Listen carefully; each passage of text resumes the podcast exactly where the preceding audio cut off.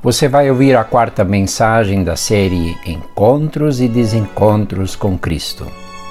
Para mim, Paulo Sérgio Einsfeld, pastor da ISLB, é um prazer falar contigo sobre o tema Se o Poço Falasse, baseado em João capítulo 4. Meio-dia, sol a pino. O homem se aproxima lentamente do poço. Está suado, cansado, com sede. Senta-se no banquinho destinado aos que ali se encontravam. Antigamente os poços eram lugares de encontros sociais. Era assim em Sicar, na Samaria. Uma mulher com um cântaro e corda em mãos se aproxima. O homem lhe pede água. Ela percebe no sotaque que não é do local. Mais um judeu que atravessa suas terras e despreza sua gente, pensa ela. E que atrevimento!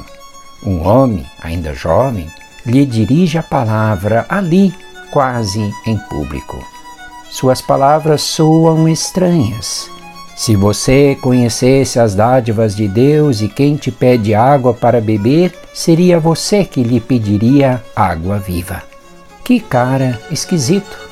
Fala de uma água que mata a sede para sempre fala de uma fonte interior que jorra num riacho que vai dar na vida eterna. O olhar dele é diferente dos outros homens. Não olha para seu corpo, mas vê o fundo de sua alma sedenta. Na conversa com a samaritana sem nome começam a aparecer confidências. O estranho pede que ela chame seu marido. Ela é honesta em afirmar que de fato não tem marido, embora tivesse tido seis homens.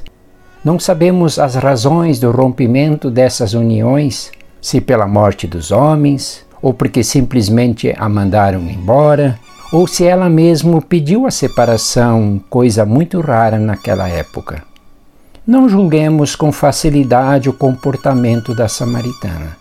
O estranho se revela como o Messias prometido à nação, mas que se mostra bem próximo dela ao acolher suas sedes não saciadas.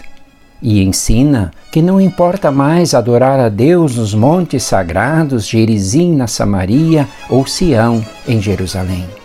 O que importa é que pessoas o adorem no dia a dia, nos lugares comuns como o poço em Sicar, no trabalho cansativo como carregar água Adoremos a Deus em nosso tempo, movidos pelo Espírito Santo, com o coração profundamente verdadeiro e transparente, assim como foram absolutamente verdadeiros a samaritana e o Mestre.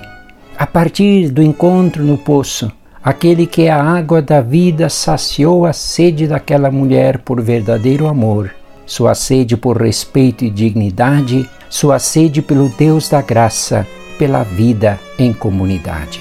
Saindo dali, ela começa a falar à sua gente que encontrou mais que um profeta. Encontrou o Cristo que conhecia seu sensível e sofrido coração de mulher. E ela se torna missionária, evangelizadora.